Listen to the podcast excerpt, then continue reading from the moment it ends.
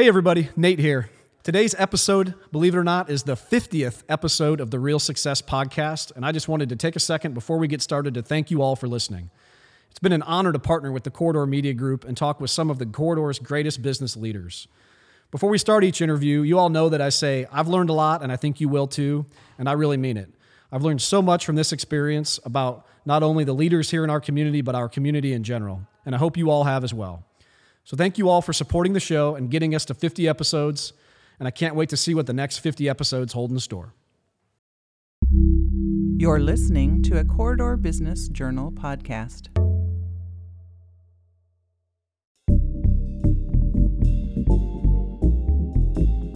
I'm Nate Kaeding, and this is Real Success. This is the Corridor Media Group podcast where we explore the life and careers of the Corridor's most influential business leaders.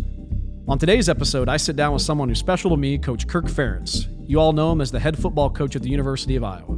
It was a pleasure to sit down with Coach and talk about the business of college football and how his coaching techniques can apply to business management. Kirk shares with me how he has seen the landscape of football change since he started his career in the 80s, how he approaches change and how his team continues to see big returns from small innovations, and how his job at Iowa today compares to his time in Maine.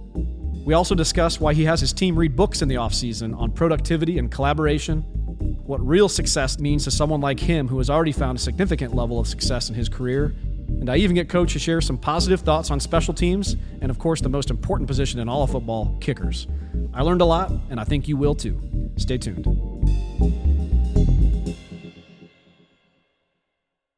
This episode of Real Success with Nate Kaeding is brought to you by Midwest One Bank. Midwest One Bank is the proud partner for doers and entrepreneurs in the corridor and beyond. As an SBA preferred lender, our team is ready to help you reach your business goals. It's empowered money management. It's Midwest One Bank, member FDIC.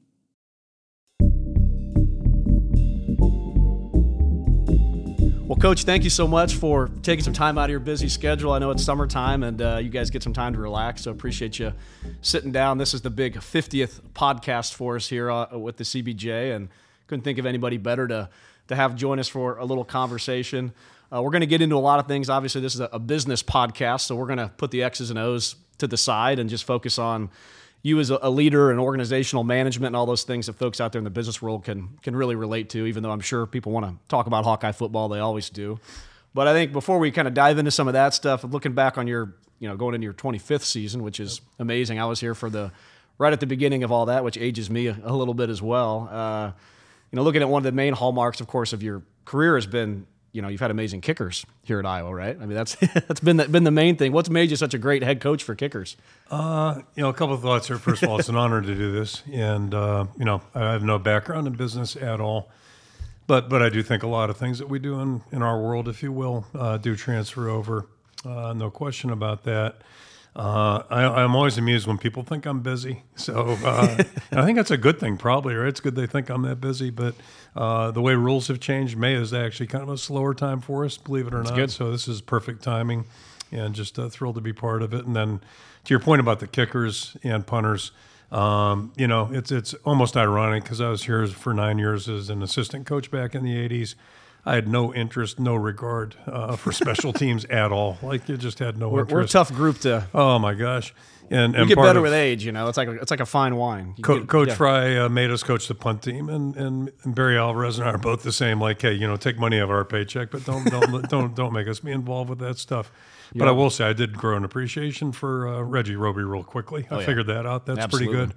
And when Tommy Nichol hit three field goals at Michigan in 1981, like okay, as a true freshman, I said this is this is a good thing too. So, uh, fast forward, um, really, really, it was my time in the NFL uh, where my appreciation for special teams, just how important they are.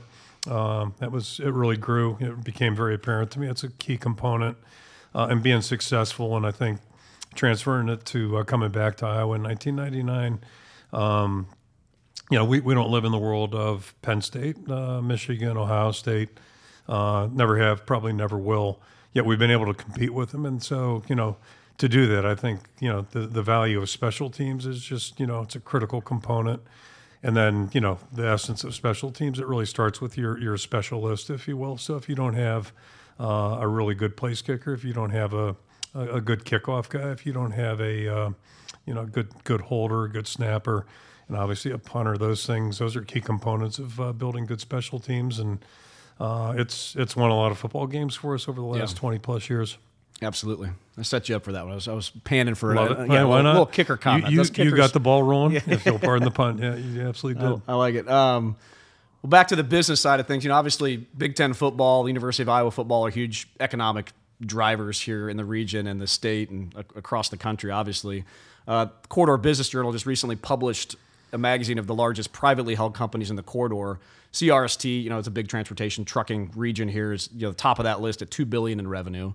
The Iowa Athletic Department in general is at about 150 million in revenue, which is 13th on that list of the largest in the region. Um, you know, obviously UI football being here is a you know a huge chunk of that as the contributor, uh, over 80 million dollars in revenue, so over half of that. Do you think much about you know as your role of as the head coach, call it the CEO of, of Iowa football? Do you think much about the economic impact that Iowa football has on the university, this region, and the state at large? Does that come into your thought at all? Yeah, it's it's not prominent in my thoughts um, at all. I think, yeah, I get a, a kick out of CEO of football. Like that's, you know, it just sounds uh, way too professional for me. uh, so it's it's kind of interesting. I'll flashback. I remember walking in the Cleveland Browns facility, and um, it was a beautiful facility at the time. That was 1993. Uh, one of the newer ones in the NFL. And it was really a nice building and felt like I should be wearing a suit every time I went in there. And if you've ever met Coach Belichick, uh, you know he's not exactly a guy that dresses up a lot. When he does dress up, he looks fine, but uh, Yeah. you know he, he did not dress like a CEO. So that's one of the ironies of football, I guess. But uh, to your larger point, I think you know it's interesting. Uh, the one thing that's really changed so much in my 20 plus years here uh, in college football is just the money. The money is just it's it's unbelievable, and most of it's driven by TV, TV revenue. Uh, I remember my time in the NFL wondering if you know where's it all going to end, where's it going to stop, and uh, it hasn't. You know, in the NFL, and it's trickled down to college football too. So if you look at these conference TV deals uh, that have been cut uh, the last several years, and in the future here, you think back about Jim Delaney launching the Big Ten Network, Right. and you know he was looked at as you know enemy of the people. Everybody made fun of him. You know they were you know, sarcastic about it and cynical, and um, you know next thing you know, everybody was trying to be Jim Delaney. You know a couple of years later, so you know what a visionary. But yeah, it's it's changed so much, and there's so much money, um, much more money involved in our programs now than there was 20 years ago. Uh, but to that point, I think you know, as a coach, my one of my biggest fears is that is the reality of the world we live in right now. Uh, with that, noise has been amplified, social media, just all this noise, all, all this attention to sports. I'm not sure it's all healthy. And you know, long-winded answer here, but the the primary thing for me is to make sure our players are in a good place, a healthy place, and able to do what they do, and and hopefully enjoy what they do. So you know, as an older guy, I worry about like just you know all this outside stuff. Yeah, how do you keep them focused on football? yeah, it just you know, and you lose the purity of the game, and the game is is all about teamwork. It's about camaraderie, being good at what you do. Uh, I'm sitting here with a guy who had you know just took tremendous pride in his craft and what he did, and worked extremely hard at it. So you know that that's the beauty of the game, and that's that's really what the game's still all about. But no, I think there are a lot more layers for us as coaches or adults to try to, um, you know, try to uh, protect's not the right word, but maybe insulate our players from some of this outside stuff, and just let them really enjoy what's what's really good. And the other thing I'll share with you is like you know the one thing I I don't know much about business. I don't know anything about business, but the smart business people I've talked with, it seems like they all focus on performance. You know that that's what it's all about. Sure. And and you know just doing you can doing your best every day and that really is the essence of, of being a good athlete or a good competitor and um, you know trying to really gain you know gain traction and get something somewhere Yeah. Th- throughout your career, have you had many sort of private sector mentors? Have you had folks uh, that you've kind of leaned on to, to pull ideas from how they manage their company, and or have you taken guidance from them as in terms of how they've run their successful organizations? yeah in, indirectly i guess uh, it's it's interesting it's almost ironic you know i had two big fears coming um, into this role 20 some years ago and, and, and one of them i actually asked mary on the way out for the interview with uh, the people from iowa uh, we met in cleveland the search committee And uh, as I was leaving, I said, you know, are you sure you're on board with this? Because I've never owned my own business, but I, I just told Mary, I said, my guess is this is going to be like having our own business. Sure. Um, pro football was great because if there were ever any issues, my phone never rang. Yeah, someone when else I, can- When, yeah, when I went home, I went home, Yeah. and uh, so yeah, the phone calls went to the head coach or the GM, and I didn't have to deal with them. I just told Mary, I said, my guess is all the phone calls are going to come to me now, and this is back before cell phones, so Right. uh, okay, so it got interesting. uh, but my other other fear was, you know, donors, donor intervention, intervention, Right. donor involvement, and maybe donor over involvement. And ironically, one of the biggest blessings of my life uh, are the donors I've been able to interface with and interact with and develop relationships with, and uh, not not just myself, but uh, usually it's a, it's a joint thing. Mary and I are both involved with uh, the people that have been supportive of our program, and I've learned so much from so many people. And you know, you can name a lot of people. Start with Henry Tippie, uh, you know, who I didn't know up until 2010, 2011 and then really we, we just uh, grew to have a really unique and very um, um, you know great relationship that I'm very appreciative of. Uh, but yeah, you interface with all these people and you just get so much wisdom and you know they're not not trying to lecture you about what they do or you know give you tips, but it's uh, just listening to them talk about their stories and how they were successful. Uh, there are an awful lot of parallels and an awful lot of things you can learn from from people that have experience and wisdom. Yeah, absolutely. You mentioned the uh, the idea of kind of budgets and some of these things that you wouldn't get hit up with as an NFL coach. I mean, do you talk a bit about like a program budget and how that works in, in college football? Like, what's the organizational structure of like that with, within a college football program like this, and how involved are you in in some of that process? You know, this is interesting. I, I was head coach at Maine for three years at one double A school back then. They called them one double A. Now it's FCS. Um, and I was a lot more involved in budgets there and had to be aware of everything. And I, I was told, uh, you know, Coach Fry's answer on budget questions always was, we, we- you know, we need what we need to win. And that was his Yeah. focus on uh, being successful. And that's that's really kind of been the situation here uh, at a place like Maine where you know you just don't have a budget, and that that's true of at most FCS schools. Um, then you come to a Big Ten school like this, it's it's well supported. Um, you know, it's never really been an issue. I don't think uh, outside of you know trying to build facilities, trying to add and, and grow, uh, and that's that's something that you know we've embraced and uh, you know taken ownership in. But uh, for our, our you know day to day, it's it's a world of difference from the FCS. It's been one of the great things, and then you know the other flip side of that is I don't think we've ever asked for things we're not not extravagant in our taste, if you will. So we've tried to be reasonable. Uh, if we do ask for something, there, there usually is a really good reason, uh, and, and we're able to justify this is why we need this, and this is why it's important. Uh, training table comes to, to mind right off the bat. Uh, when the NCAA allowed us, I think it was in 14, to start feeding our athletes. Yeah.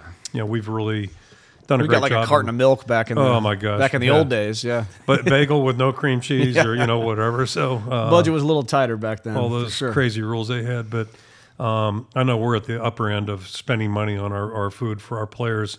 But it makes so much sense only because they train so hard. That's a big part of what we do. Uh, they train hard, they burn a lot of calories, and they need to have those replenished and they need supplements so they can grow and develop. And um, so, you know, I think, you know, the administration's always understood that we typically don't ask or don't emphasize something unless we really think it's important and going to be integral to our success and the success of our players. Yeah. And I know the the fr- you know I don't call them frills, but maybe they are. You know, you, you look around social media, and teams have a whole variety of different things in their facilities, whether it be bowling alleys or slides or whatever that might be. I'm, I'm guessing that may not weave the greatest into kind of the into Iowa football and the culture here a little you bit. know. There- There's got to be an end to it, right? Like it's not like an it's not like Santa's Christmas list. I, I was joking with our guys, like, I don't, really don't care if you're an all Big Ten pool player or a bowler. you know, I really don't care about that. I'm not against it, but um, yeah, yeah. I mean, when they're in the building, we're, we're being pretty functional. That there are spots for our guys to relax and enjoy each other, but uh, uh, yeah, we're not. I know when we went out and looked at tour facility or you know did a facility tour 15, 20 years ago. Uh, some places, you know, saw waterfalls, all kinds of crazy stuff that really didn't Right. seem to have much function. So yeah, we kind of steered away from that. Yeah.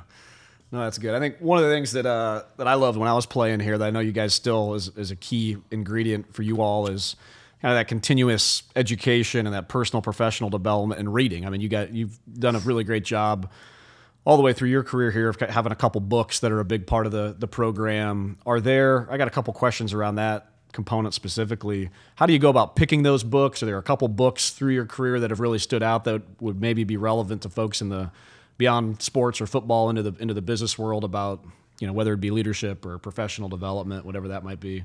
And then talk a bit about, you know, where that came from. I know you're teacher Yep. at heart, and that's where it all started for you. But, um, and I know the players, and at least when we were here, and I know it still does, but it's, you know, it's really resonated with them. And you're able to kind of pull some quotes that become the mottos for the season and talk a bit about, you know, books and reading and, and those sort of things.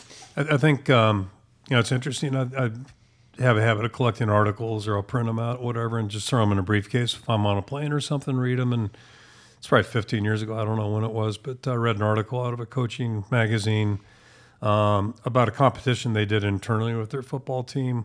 Uh, I believe the strength coach at Kent State was the guy who authored the article, and he started at Southern Illinois, I believe, if my memory's correct. So I, I took it to our strength staff, and Chris Doyle grabbed it and kind of headed it up, and we formed uh, what we call the Hawkeye Championship. It's an internal competition we do from January till August.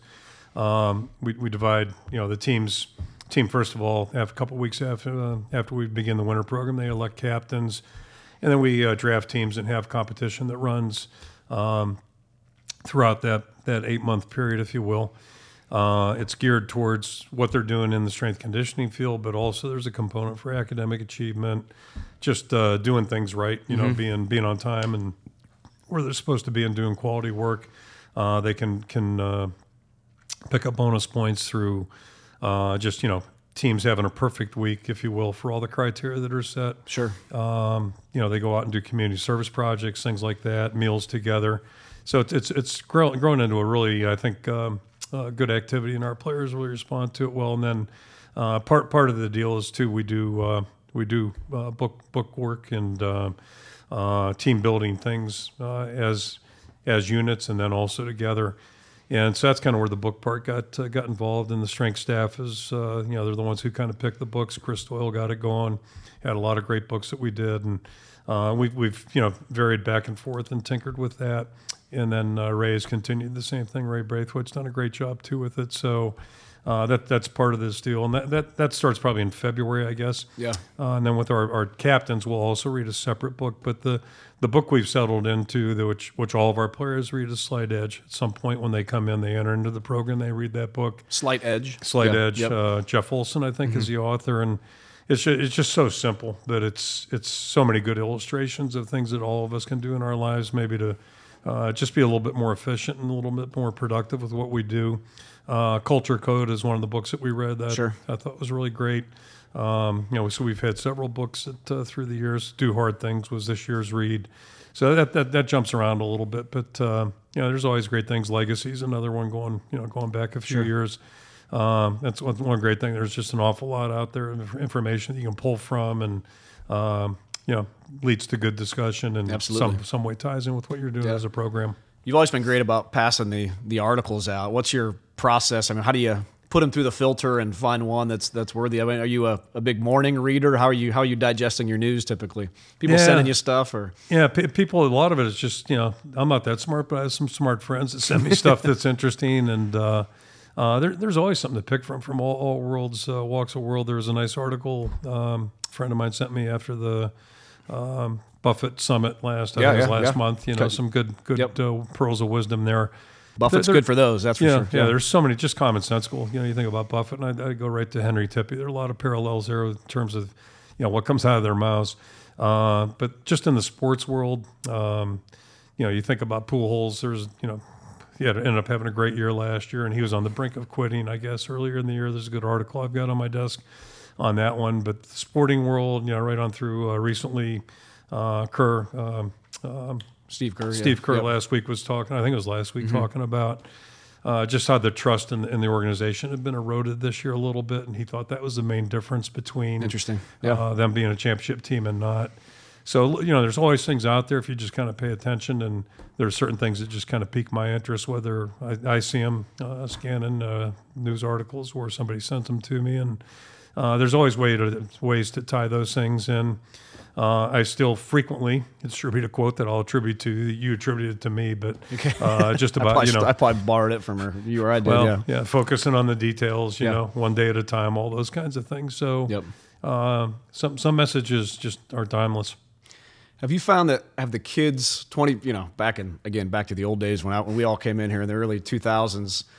Do you feel like that stuff resonates with them? There's so much information out there, especially during social media. There's little tidbits of it, and I guess that sort of dovetails with the broader question around, you know, how have 18 to 22 year old men, in your view, sort of changed uh, over the course of the last 25 years? How have you had to maybe change the way that you've had to develop and motivate them? Have you observed anything in particular that has changed about guys that age that have, that are coming in? Yeah, I think the biggest thing, and I'll, I'll go back way back. Um, you know, when I went to college, it was the early 70s. It was right after um, Vietnam was you know Yeah. just finally coming to a, an end. Uh, the civil rights movement. There there was a really it was a really crazy period in our country, the late 60s, um, and just you know I was a kid at that point, and I'm just looking around like you know it had to be a tough time to be a coach, had to be a tough time Absolutely. uh, to be an educator, to be a parent, a really challenging time. Yeah, and I would suggest, uh, you know, the last 15 years maybe are the same thing, only because of social media.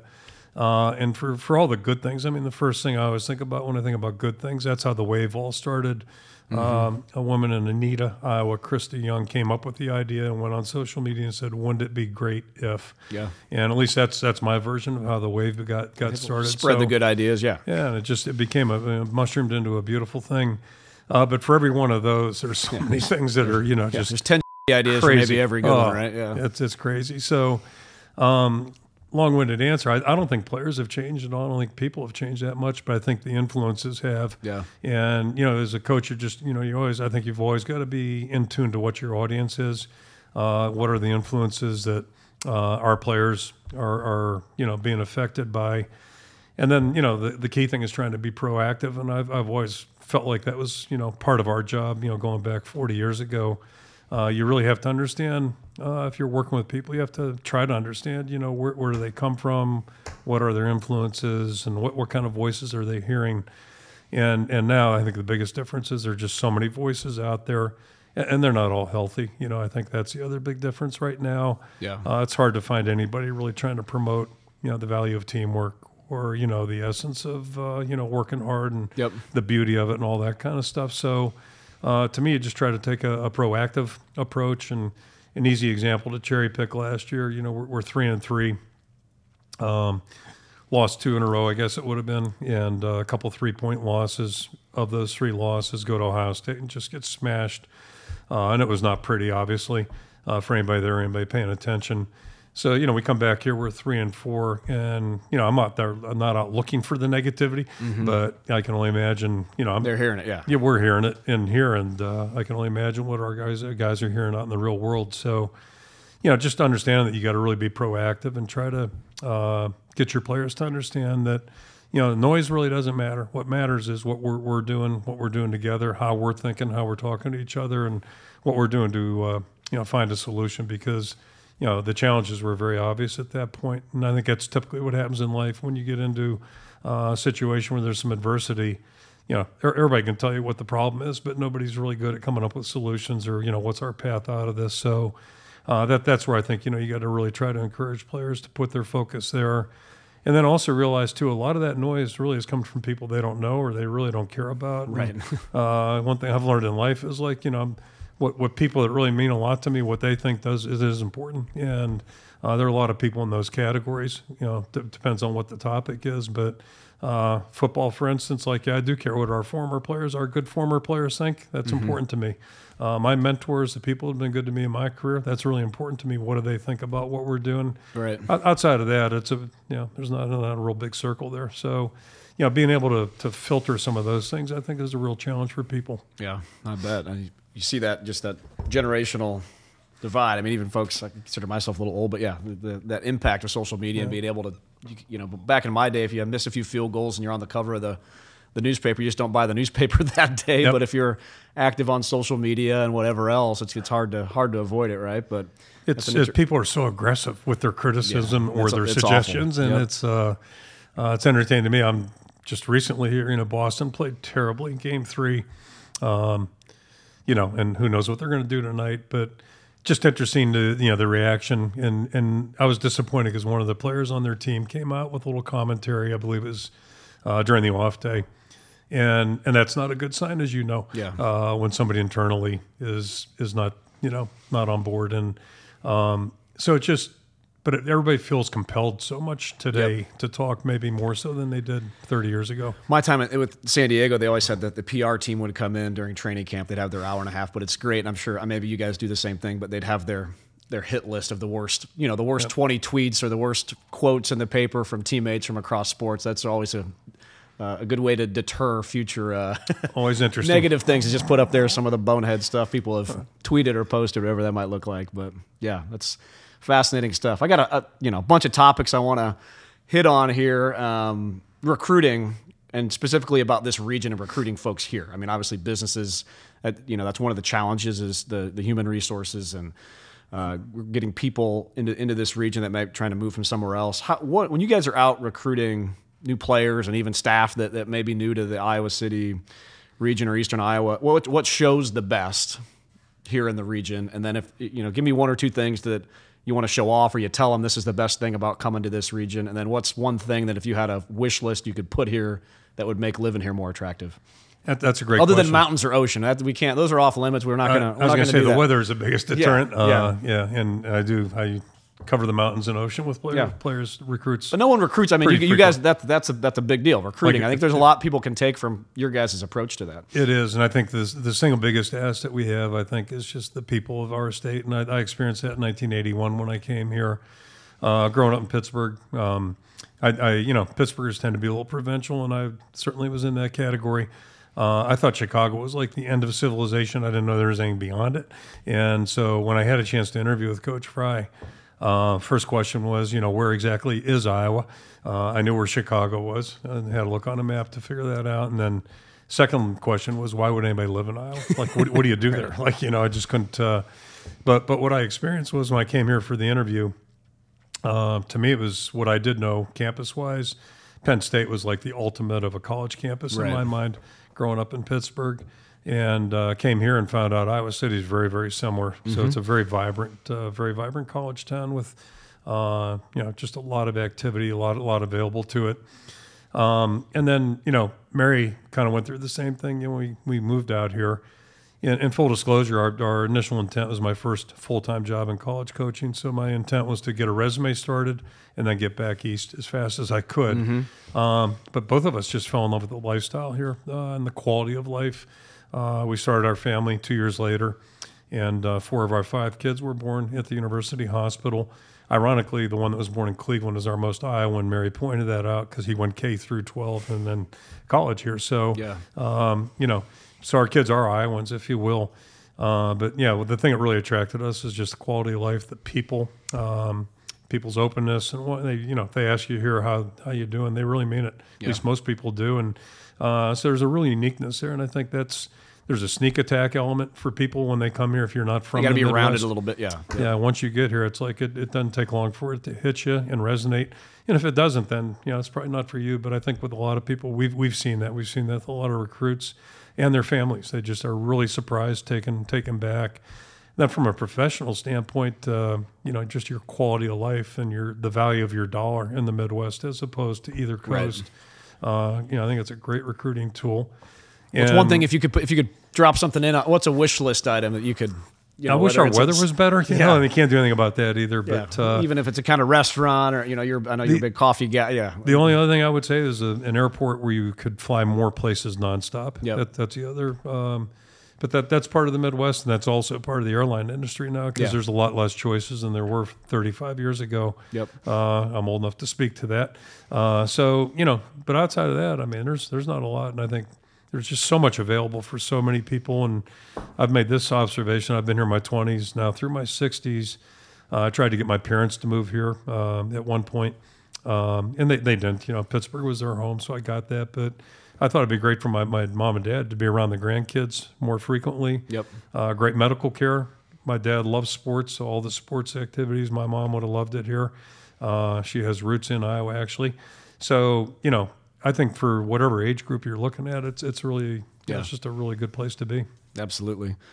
Um, I want to hit on just change management and innovation. I think fo- football, especially college football, is unique in the sense that people always coming and going. Right? You got you got new, new players coming in, and they're they're going to leave. That's that's part of the deal. And then, of course, innovating. I think back to, you know, I think it was maybe 2000 or 18, 2019 when you guys switched over to the different off day during the week, which, if anybody out there knows football or sports coaches are pretty and players are pretty much creatures of habit. So that it may sound like kind of an insignificant thing in terms of which day you give your players off, but it's a very significant thing. And I think Iowa football was one of the first, um, you know, if not, you know, first first adopters to that sort of philosophy. How would you sum up your approach to to change and innovation? Um, you know, especially someone that's been here for 25 years. I mean, how, how, do you how do you approach that, and how do you try to implement that throughout the organization? You know, two two obvious. I'll cherry pick two things, to, examples. So the the uh, off day thing was was a byproduct of our 14 season, and um, you know, I, I, fully understand and appreciate uh, how teams get evaluated uh, by the public and the media. Basically, it's your win loss record, just in a, in a nutshell. Yeah. That's what it gets down to and I've always resisted that. To me, I've always, always judged uh, every week, every game, um, and then every season by just the feel and you know how we operated. Uh, did we maximize the opportunities in front of us? And that's you know, there's daily challenges, basically hourly challenges. So. Uh, and in football, you know, did we do it in a smart way, and were we, were we together on it? You know, did we all work towards uh, the common goal? Uh, 14 is a great illustration and that's really um, it was one of the more frustrating years uh, for me as personally as a coach. Uh, I think about 08. I think about last year, two two years where we won eight games. Uh, in 08, I think I think we won eight or 9 mm-hmm. Uh, it doesn't really matter, but it wasn't 10, 11, 12. But that was one of my, my one of my more gratifying, satisfying years. 13 was the same way. You know, where you're coming out of a period where you weren't really happy, and uh, we really responded and did a great job and uh, felt really good at the end of the year. As, as good then as you know after winning the Orange Bowl in, in um, 09, 2010 January. So going back to 14, it was just one of those years where nothing was easy. Right. We just we just never never hit stride. We never really got in gear. Uh, thinking about beating Ball State out here in Kinnick. With all due respect to Ball State, and it was not a good Ball State team. They've had some good teams. That was not one. Yeah. And we got to pull a two minute drill basically out of our butts to you know to win the game. So that was kind of a, a Kodak moment. And that that off season, we spent a lot of time just talking about everything. You know, went through every aspect. When you say um, everything, you mean everything. I mean, Saturday to Saturday operation. Yeah, yep. What are we doing? You know, just look, looking at everything. Talk uh, a bit about the structure to that. Is that is that something that happens sort of right after the season and you're you're kind of tasking different folks throughout the organization hey we want to look at every you know nutrition recruiting exactly and you're kind of having a week of meetings and you're kind of people throwing ideas and so we finished the season bowl game i think it was uh, late december early january is the, the uh, some people call it the Hawk Slayer Bowl, uh, TaxSlayer Bowl yeah. down in Jacksonville against Tennessee. And so we, we uh, had recruiting that next month, but during that time, procuring information and just, you know, compiling some information and then when everybody got off the road in February, we spent a couple weeks just going through everything in the program, whether it was you know facilities, uh, the way we practice, the way we structure of things, you know, whether it's practice, you know, from start to finish, uh, the weekly plan, just basically a lot of discussion on a lot of things. And, and during the uh, month of January, encourage guys to you know get information from other schools too, and just kind of you know kick some ideas around and. So that was a focal point of it. We went through everything, and that's that's really where we uh, made a, a major shift, two major shifts First of all, we went to morning practices, and there was an academic component to that. That was the first first component. You know, asked Liz Tovar, is it going to be better or worse? I was frustrated because we had the uh, we're practicing in the afternoon, and it seems like you know there's budget cuts going on, less classes available, so we had more guys coming late and more guys leaving early. So you're losing guys at both end, uh, both ends of the practice, and I'm I'm wondering about messaging, like what who's missing what messaging, sure. and um, so Liz said, yeah, it'd be a lot better. And then there's a, a you know, um, physical component to it too. You know, it's been proven you're better off doing yeah, morning, doing, uh, yeah. morning workouts. These are on the heels of that 2014 season. Exactly. Some of these changes, yeah. So we had every reason to move to morning practices, and then really the, the thing you referenced going to a Thursday off day as opposed to Monday. Traditionally, Sunday, Monday, either mm-hmm. one of those two days is what everybody does. Uh, and the only team I know that's gone against that, uh, Indiana did it. Interestingly enough uh, mid-season in 15.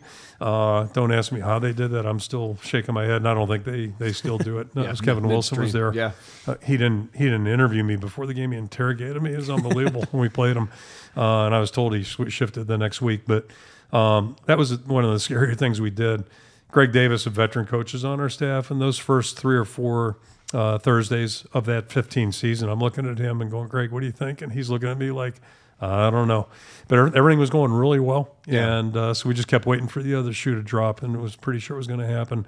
It didn't, and we still do it that way. And then That's the interesting, great. interesting thing is there were a lot of byproducts of making the shifts that we made, uh, three, four, five, you know, uh, things that popped up that were a lot better than what we've been doing previously.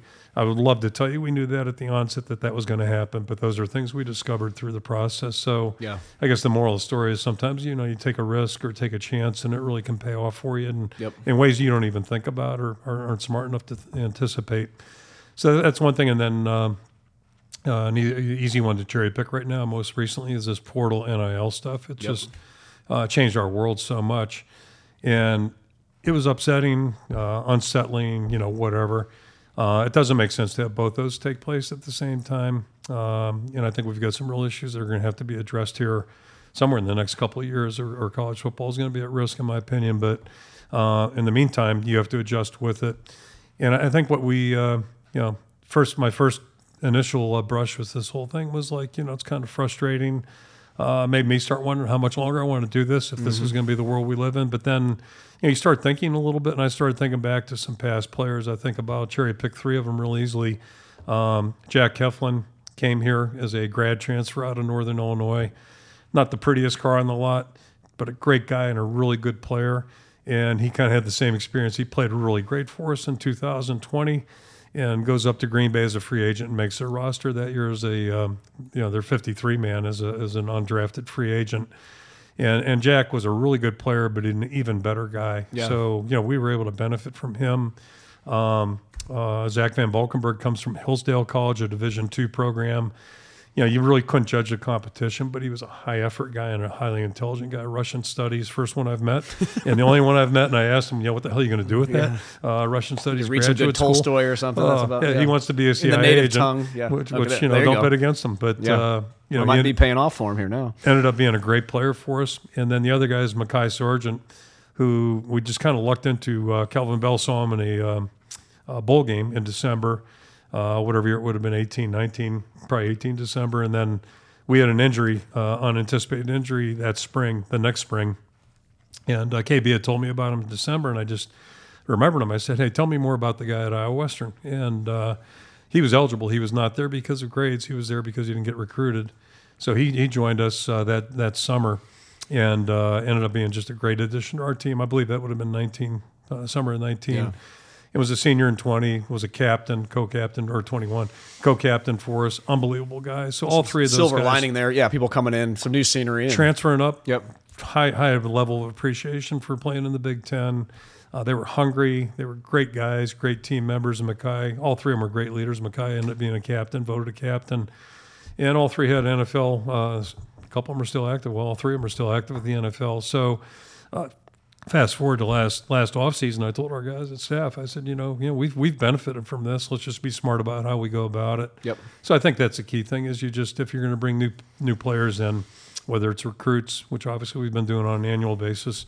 Now you're looking in the transfer market. It's just uh, you just got to be really careful. And I, I also learned a, a great lesson. My first year in the NFL was the first year of free agency, and uh, we, we made a, a, really critical mistake in uh, 94. After the 94 season, we thought we were one player away from, you know, from being there. We couldn't beat the Steelers. They were, they were our nemesis.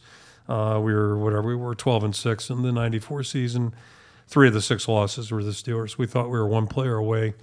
And it's the same thing as going to the grocery store hungry. Right. It's just a bad deal. Yeah. And uh, so just, you know, being prudent and being, being thoughtful and being, you know, st- sticking to your process, I guess, was the key, key yeah. lesson and all this hitting at once, the NIL and the transfer portal. It's yeah, it's.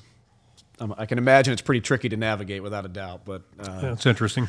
yeah, let's a lot let, to learn. Yeah, like you said, hopefully it kind of levels off, or there's some corrective action that happens there to kind of make it make it better for everybody. Because I'm with you, I think the you know the essence of college football is is at risk in certain ways, without uh, a doubt. But you, you, can't you can't do anything long term. I don't believe. Um, without structure. You just can't do it. Yeah. right now we don't have that. So A little wild westy out there. and the moment. NFL does have structure. They've Right. got a salary cap. Everything's very transparent. Yeah. And that's that's what we need to get. Yeah. Just decide what the rules are going to be and let's Absolutely. let's get them on the table. uh, you know, brand identity is a big thing in, in the business world, not unlike sports. I think the Iowa football has a very unique brand as you look at it vis-a-vis some others out there throughout the college football landscape. In a couple sentences, how would you define the Iowa football brand?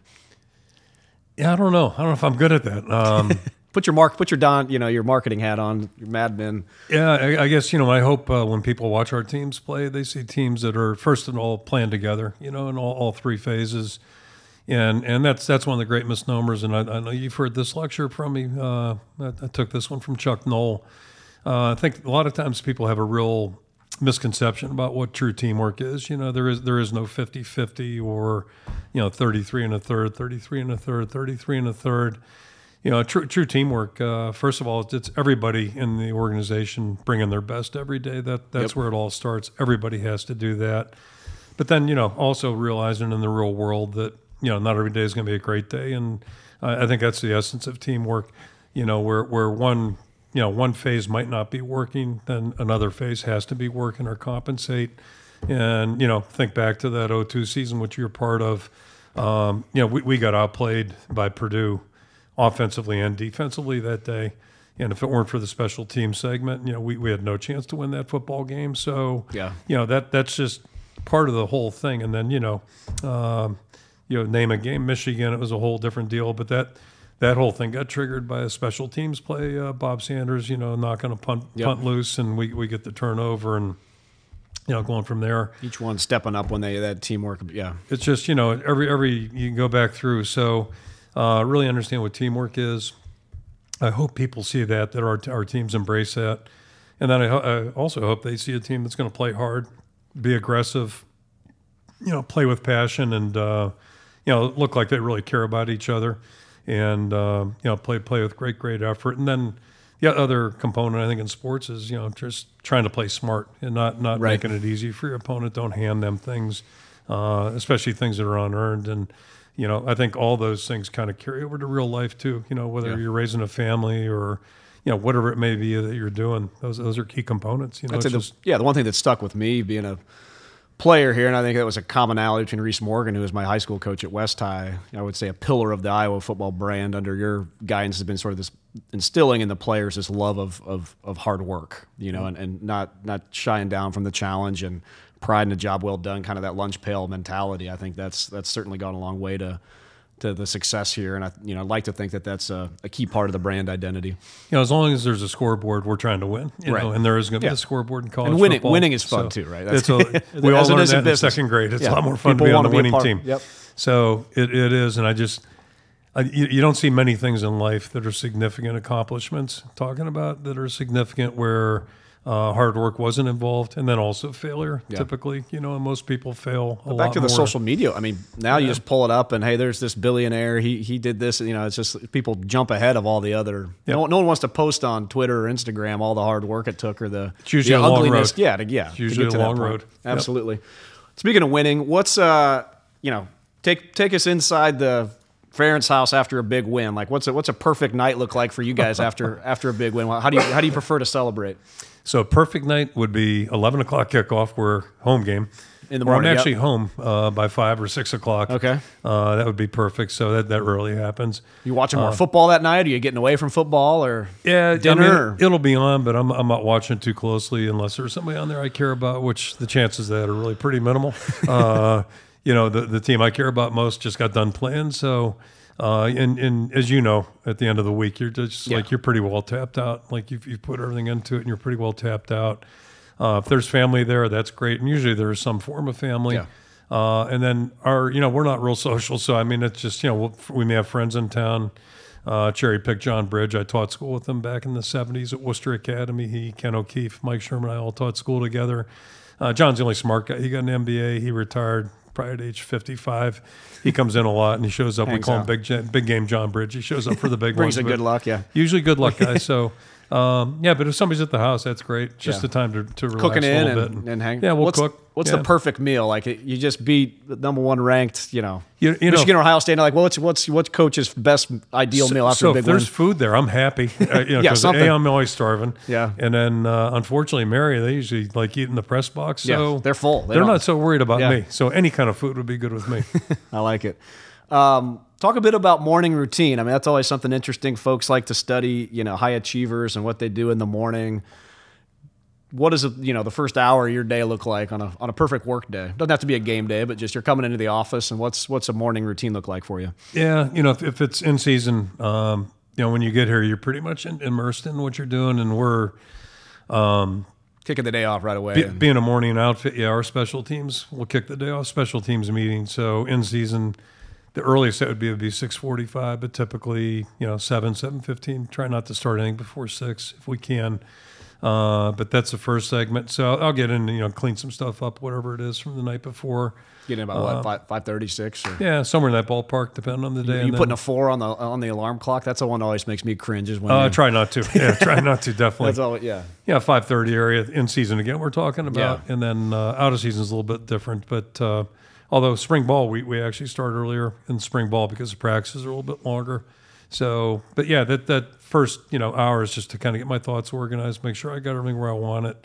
Uh, maybe clean up a little project here and there, that type of thing, and then we'll get the day rolling with our meetings, practice, and everything kind of goes on Yeah. flow po- post that.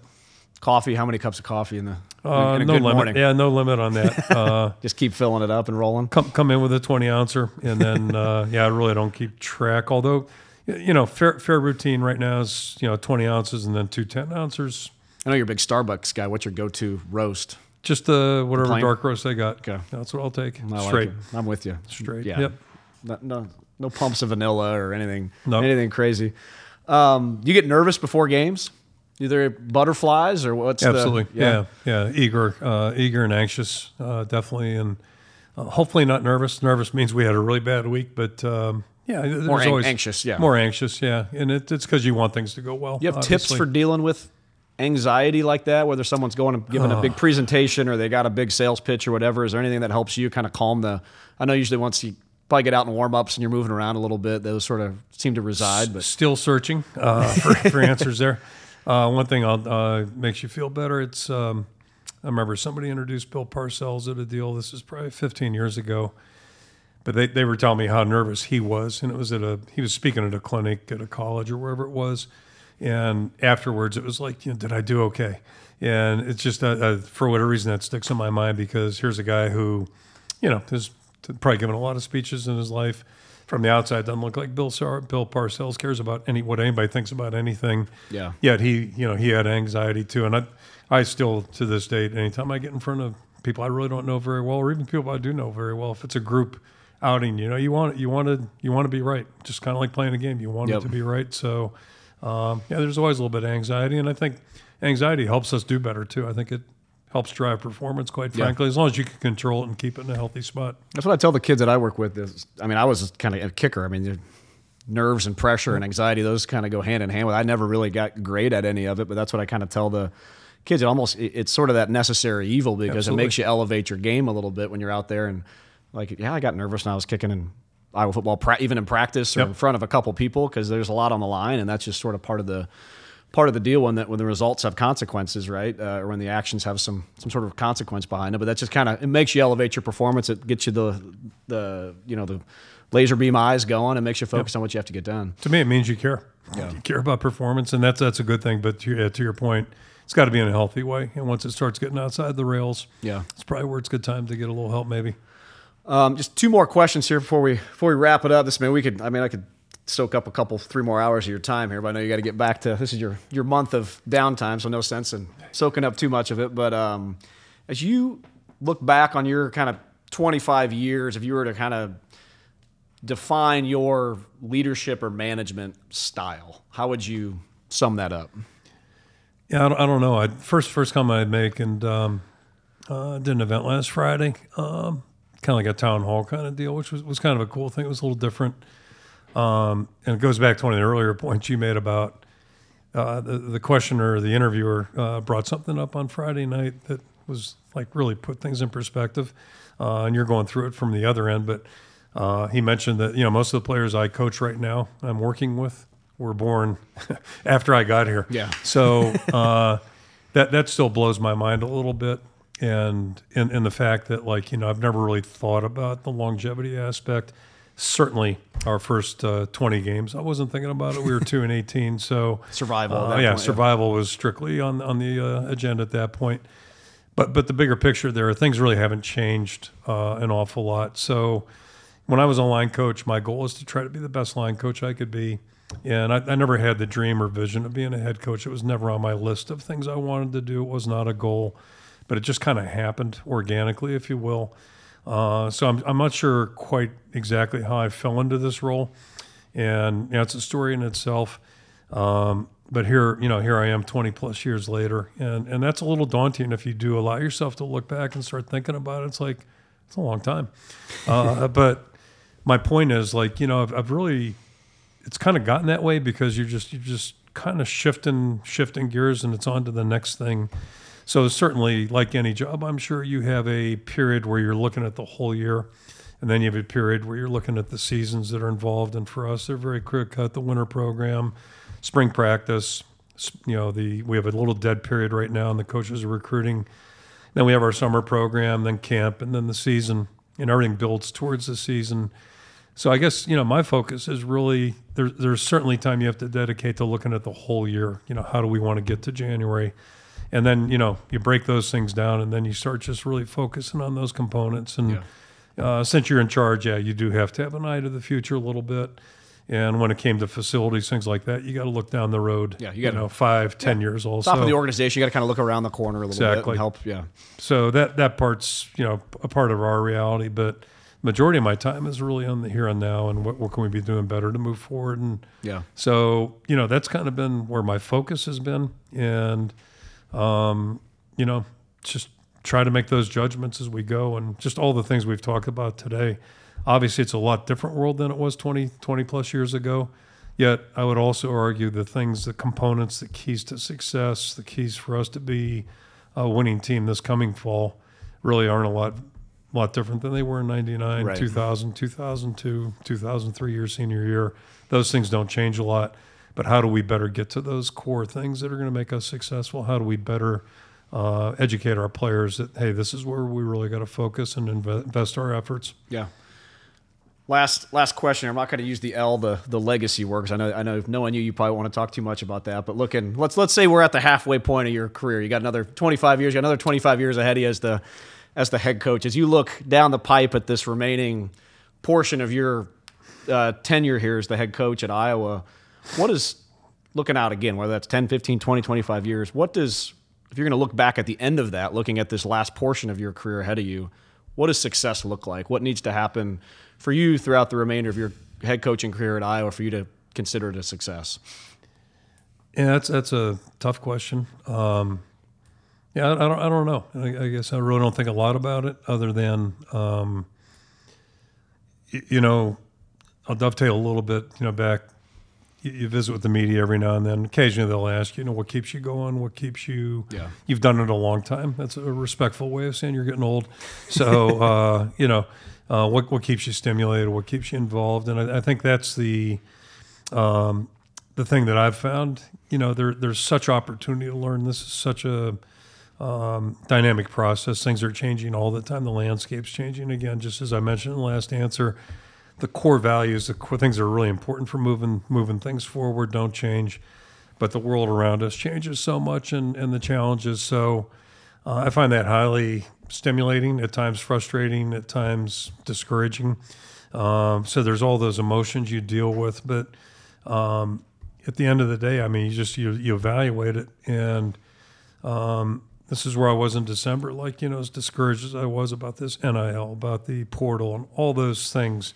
Uh, having eight or ten players come in my office in a couple day period saying they're going to leave the program. Sure. that, that's a little bit of a blow to your ego Yeah. in some ways. You take it personally for a little bit, and then I started thinking, well, you know, maybe if they're not 100% happy here, it's better they leave, and maybe we find some guys that are going to be 100% happy. So there's there's always opportunity, uh, but I, I think as long as you're able to, you know, find find value in that or find uh, you know good good answer there. Where I'm where I'm going here, a long-winded answer. The thing that that really you know brought me back to center in, in December was our players. Once we started practicing for the bowl game, and whether it was uh, you know however many practices here on campus, seven, eight, and then going down and doing the bowl week in Nashville with our guys, be, being around our players like that. That's what you you can't buy that. You just can't buy it in the real Yeah. world uh, having that opportunity to be with guys working together on, on something that's really hard to do uh, and being around the great individuals and you know you can name a bunch of guys off this team just like in 03 when you were a senior right right through. So uh, that that's a part that's going to be hard to walk away from. But um, you know the the thing I think you know I try to be honest with your evaluation and if if I feel like I'm ever um, not not invested if I'm not doing the job my job the way I should be doing it at a standard I should be doing it at uh, that that's when I suppose I'll know where it's time to back off or the other component about what I do sometimes other people tell you it's time to back off and uh, they don't give you a choice so one thing about, about football that. whether you're a player or a coach usually you don't get to leave Yeah. on your own on your own uh, dictation but um, you know, as long as I have a say in it, that that's really going to be the guiding force. And I'll also say my wife has a vote in this whole thing too. And the pandemic probably helped us in some ways because helped me. Uh, because she she quickly determined I'm not ready to be around the house uh, all day long. So keep you at it. yeah, yeah. that, that's an equation we'll figure out down the road. But right Yeah. now, not not giving a lot of thought. That's the you know the fun thing. Uh, the thing that I miss the most about sports, right, is kind of hope springs eternal with each spring and summer, and you're bringing a new group of going out there with a new group of guys, or you're leading a new group of people outside of that tunnel, and it's those are the folks that want to be there. They're bought in. They've gone through everything, and that's that's your group, and you're going to roll out there with them. And it's I can imagine, it, even though this will be your 25th team, you're leading out into Kinnick Stadium. I imagine it. Uh, each, each one is is special and, and makes it feel probably like it's just the first one. I bet. You as a player, and you had a long, long career. Every every year, it's a new team, as Yeah. you know. And even if the same team comes back, it's a new team, new circumstances and challenges. I think that's the thing that's so stimulating about it. It's just it's a new new puzzle every year, Yeah. every day, and um, so that that's a part that you know. I, I at some point maybe it'll get old. I don't know. Yeah. It hasn't thus far, and uh, Yeah, success is putting that puzzle together the right is way, and then figuring out a way. teeing it up and seeing where, where it lands at the end of the end of the year, right? But- And the other- other key component is being with good people, and you know, so whatever it is now, um, do my math here. Thirty-three years I've been at Iowa. Thirty-three seasons, I guess total. Whether it's 1981 or now, there's a lot of commonality between those years, and I think that's. I do believe it's unique to our program. I do believe that. Obviously, I'm biased, but uh, I, I think what's what's existed here is a little bit different than a lot of places. Absolutely. And I, I personally, I thrive in that. I enjoy that. Yeah. Um, and I'm not sure what I could do that would, know, replace that right now. Yeah, absolutely. Well, it'll be uh, football season here before we know it. We're all excited. Enjoy the rest of your summer, hopefully a little bit of downtime, and uh, look forward to getting the Hawkeyes out there here this fall. Really appreciate you taking the time. Well, it is coming fast, and I'll just uh, close. First of all, this has been, an, like I said, it's a pleasure and an honor to do this. And and one of the good things about doing this, uh, doing what I do, is, is to see people like you, and that's my my goal is to see guys come through the program. Not not that we've shaped your your whole life. I'm not suggesting that by any stretch, but uh, to see guys come through the program, grow in the program, and grow in their whole lives, um, and then just go off and really you know do what do what it is that they do in their in their professional lives. Uh, not a lot of guys get to have a pro career like yours, and that's people don't understand just how uh, unique and how hard that is to do.